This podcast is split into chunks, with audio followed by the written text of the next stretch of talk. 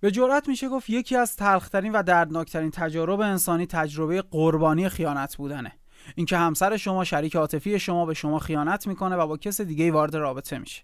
این خیانت فارغ از جنبه های زیر پا گذاشتن تعهد زوجی در واقع خیانتی است به احساسات، هیجانات و اعتمادی که شما به طرف مقابل کردید. طبیعیه که بعد از اینکه بهتون خیانت شده حالتون بد باشه. در واقع خیلی بد باشه. اما این حال بد که احتمالا مدت طولانی در شما قرار داره بیش از اینکه یک مشکل روانی باشه، یک مشکل جسمانی یا فیزیولوژی. تو این پادکست قصد دارم در این خصوص صحبت کنم که حال بدی که شما تحمل می‌کنید مثل افسردگی، خشم غم اندوه بیش از اینکه حالت سایکولوژی داشته باشه حالت فیزیولوژی داره. پس اگه به دونستن این موضوع علاقمند هستید و می‌خواید بدونید که با این احساسات دردناک بعد از خیانت باید چه کار کرد تا انتها با من همراه باشید.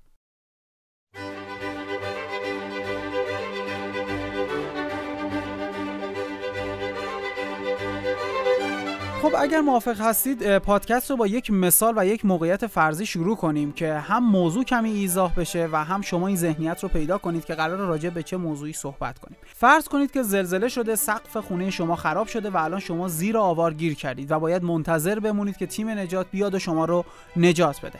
همزمان که منتظرید که تیم نجات بیاد یکی از ستونهایی که سقف رو نگه می داشت خراب میشه و شما سریعا دستتون رو میارید بالا تا تیکه ای از سقف که داره خراب میشه و روتون میریزه رو با دستتون نگه دارید. تنها راهی که الان براتون مونده که بخواید زنده بمونید اینه که خودتون این آوارها رو نگه دارید و منتظر بمونید که تیم نجات بیاد. بعد از حدود 24 ساعت تیم نجات میاد و آجرها ستونها رو از روی شما برمیداره و شما رو از زیر آوار می‌کشه بیرون. و شما از این فشاری که روتون بود راحت میشید و از زیر آوار میاید بیرون. وقتی که بعد از 24 ساعت زیر آوار بودن میایید بیرون نمی‌تونید درست راه برید.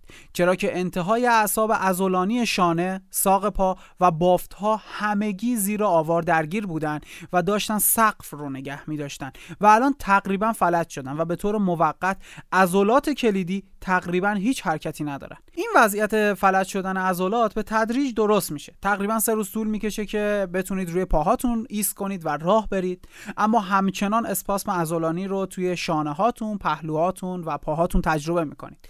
مخصوصا جایی که فشار بیشتر بوده. و چند هفته یا چند ماه بعد البته بر حسب سن و جنسیتی که دارید طول می‌کشه که سلامت کامل خودتون رو به دست بیارید و بتونید مثل قبل زندگی کنید.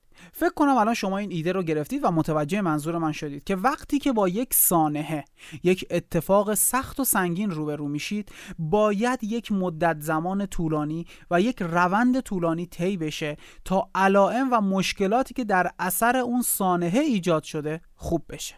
این شرایطی که در این فرض خیالی بیان کردیم در واقع مشابه چیزیه که توی روانشناسی بهش میگن PTSD یا استرس پس از سانحه.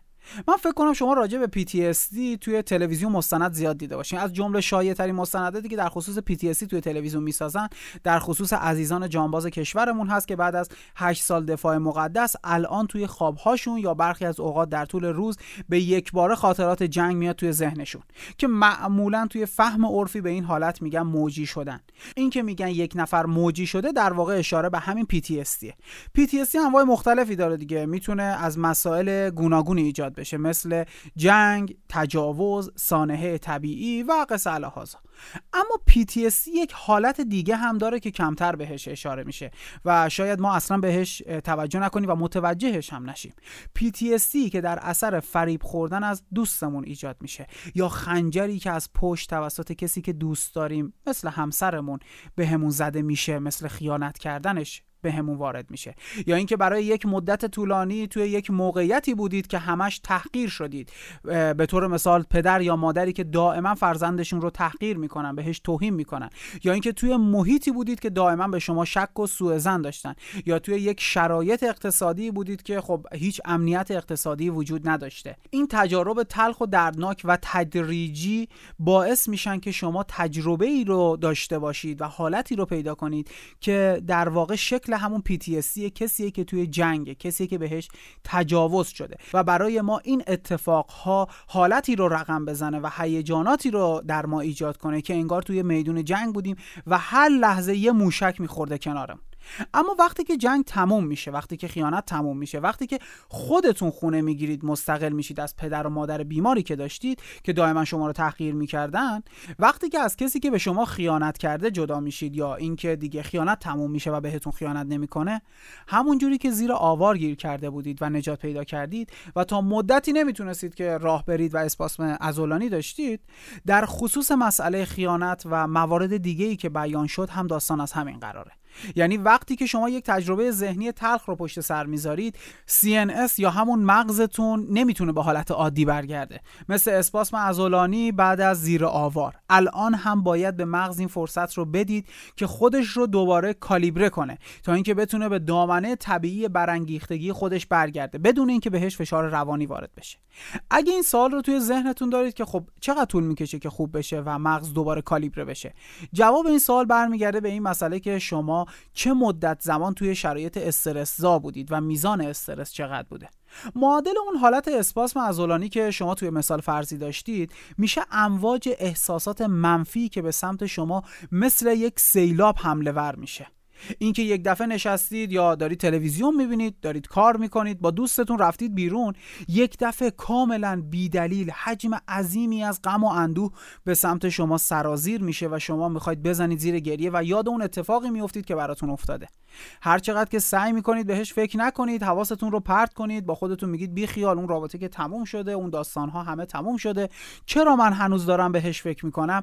هر کاری می‌کنید بازم جواب نمیده و شما به اون خاطره می‌کنید و حالتون بده و احساس غم و اندوه رو در خودتون به شکل شدیدی تجربه می‌کنید. خبر خوب اینه که این حالت غم و اندوهی که شما الان حس می‌کنید در واقع نشانه ای از درمان و یعنی حال شما داره خوب میشه. علائمی که در روند بهبود معمولا خودش رو نشون میده شامل یادآوری تصاویر واضح از حوادث دردناک گذشته استراب شدید یا حتی ترس احساس گیجی و گمی و عدم توانایی توی تصمیم گیری خشم و عصبانیت غم و ناامیدی و افسردگی یا احساس بدبختی تحریک پذیری بالا یعنی تا یکی بهتون میگه بالا چشمتون ابرو می‌خواید بکشیدش و پرخاشگری یا تفکر و خیال پردازی های پرخاشگرانه. خب سوال اینجاست که زمان شروع این علائم کیه؟ یعنی چه موقع این علائمی که الان بیان کردیم میاد سراغتون؟ علائم PTSD معمولا یه تریگر دارن. اما اینکه شما بخواید متوجه بشید که تریگر علائمتون چی بوده اغلب اوقات سخته و گاهی اوقات غیر ممکنه. دوباره برگردید به همون مثالی که اول اپیزود بیان کردم. وقتی که شما زیر آوارید و بیرون میاید حس می‌کنید که عضلاتتون اسپاسم درش ایجاد شده اما نمی‌دونید چرا. یه اتفاق دیگه ای هم که اینجا میفته دانشمندان علوم اعصاب میگن که به نظر میاد که مغز ما درد و رنج رو توی یک شبکه عصبی اختصاصی پردازش می‌کنه. به طور مثال شما فرض رو بر این بگیرید که توی کافی شاپی نشستید و با بهترین دوستتون دارید صحبت می‌کنید. به یک بار لیوان چایی که توی دستتون هست میریزه روی پاتون. الان به مکالمه که با دوستتون دارید توجه می‌کنید یا به چای داغی که روی پاتون ریخته؟ بعد از کنترل ریخته شدن چای مغز اولویت رو میده به جایی که سوخته و تجربه دردناکی رو برای شما رقم می‌زنه. از این به بعد شما هر بار که یه لیوان چای داغ دستتون بگیرید مراقبید که محکم بگیرید که خدای نکرده دوباره روتون نریزه. همونطوری که سوختگی باعث میشه که از این به بعد شما مراقب نگه داشتن لیوان دستتون باشید خیانت هم باعث میشه که شما مراقب صمیمی شدن با کسی باشید. اینکه بخواید دوباره به کسی اعتماد کنید دوباره عاشق کسی بشید. اینکه بخواید کسی دلتون بسوزه یا بریزه.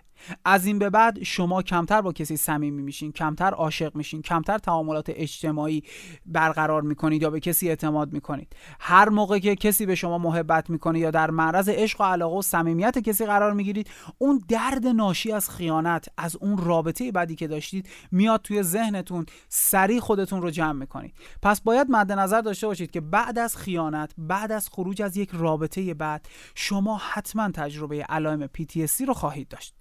اتفاقا در زمانهایی که اصلا معلوم نیست و اصلا قابل پیش بینی نیست. به طور مثال این علائم می‌تونن وقتی که دوستتون رو بغل کردید یا وقتی که دارید با فرزندتون بازی می‌کنید یا اینکه سر کارید یکی از همکاراتون بهتون میگه صبح بخیر یا وقتی رستوران نشستید و دارید شام یا نهار می‌خورید و لذت می‌برید یهو درتون ایجاد بشه و از آسمون بارش و سیلابی از احساسات منفی روی سرتون ویران بشه.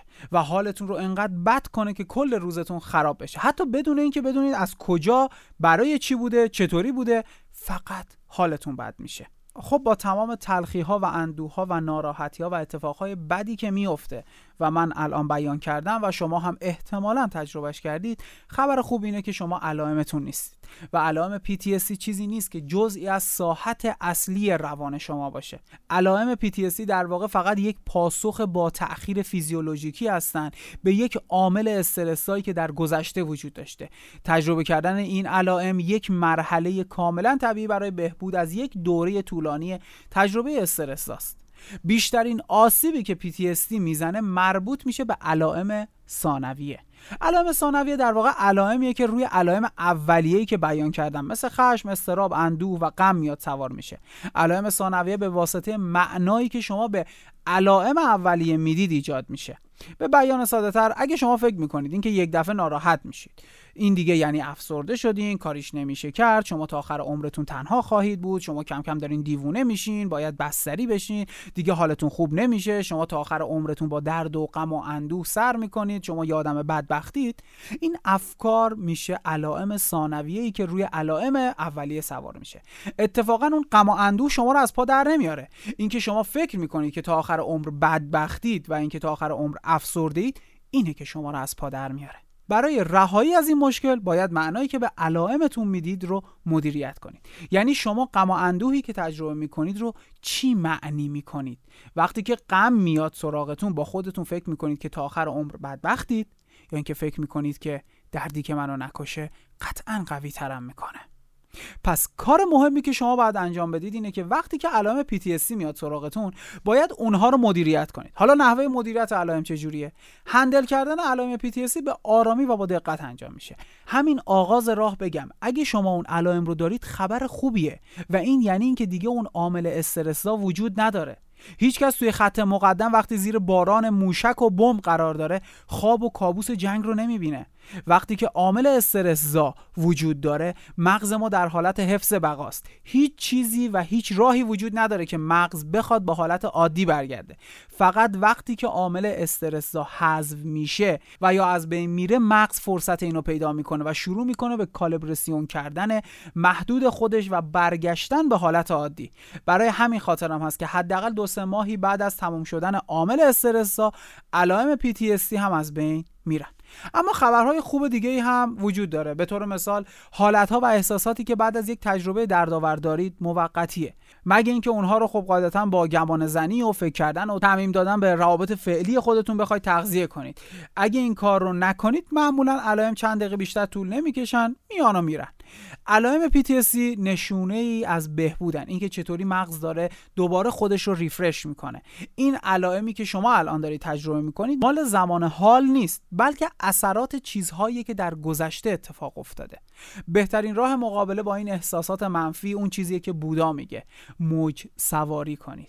بودا میگه احساسات مثل امواج دریا میمونن میان و میرن. پس به جای اینکه درونشون غرق بشید روشون موج سواری کنید و ازشون لذت ببرید. وقتی احساس غم میاد و می‌خواد سرتاپاتون رو فرا بگیره با خودتون بگید اوکی یکی دیگه از علائم داره میاد. الانو که حالم بد بشه اشکال نداره. بذار بیاد. میریم دو تا آهنگ غمگین گوش میدیم. یه چند دقیقه بعد اوکی میشه. اگه سعی کنید که در برابر این احساسات این امواج دریا ایستادگی کنید این امواج شما رو محکم میکوبن به صخره ها یا پرتتون می‌کنن توی ساحل. اما اگه برید موج سواری و شنا کنید اون موقع اون احساس شما رو اذیت نمی‌کنه. برید برای موج سواری بدونید همونجوری که موج ها دووم نمیارن وقتی که ظاهر میشن احساسات و علائم هم وقتی که ظاهر میشن دووم نمیارن. خب این پادکست هم داره همینجا تمام میشه. پادکستی که من محمد در خدمت شما دوستان عزیزان بودم. کانال سوسای کانالی که به صورت هفتگی یک مقاله و یا یک برشی از یک کتاب روانشناسی تو مورد بررسی قرار میدیم و سعی می‌کنیم نکاتی که توی اون هست رو بیان کنیم. پس اگه به این دست مطالب روانشناسی علاقمند هستید و تا حالا توی کانال subscribe نکردین توصیه می‌کنم که کانال subscribe کنید و اگه اون زنگوله کنارش رو هم بزنید هم که هستم تا هم ویدیوی منتشر بشه برای شما notification میاد و می‌تونید اون ویدیو رو نگاه کنید. از طریق لینک حامی باش که توی description قرار داره. شما می‌تونید کانال سوسای رو حمایت کنید. ممنونم که تا این لحظه همراه من بودید و این پادکست رو گوش دادید. تا هفته آینده و پادکست بعدی. خدا نگهدار.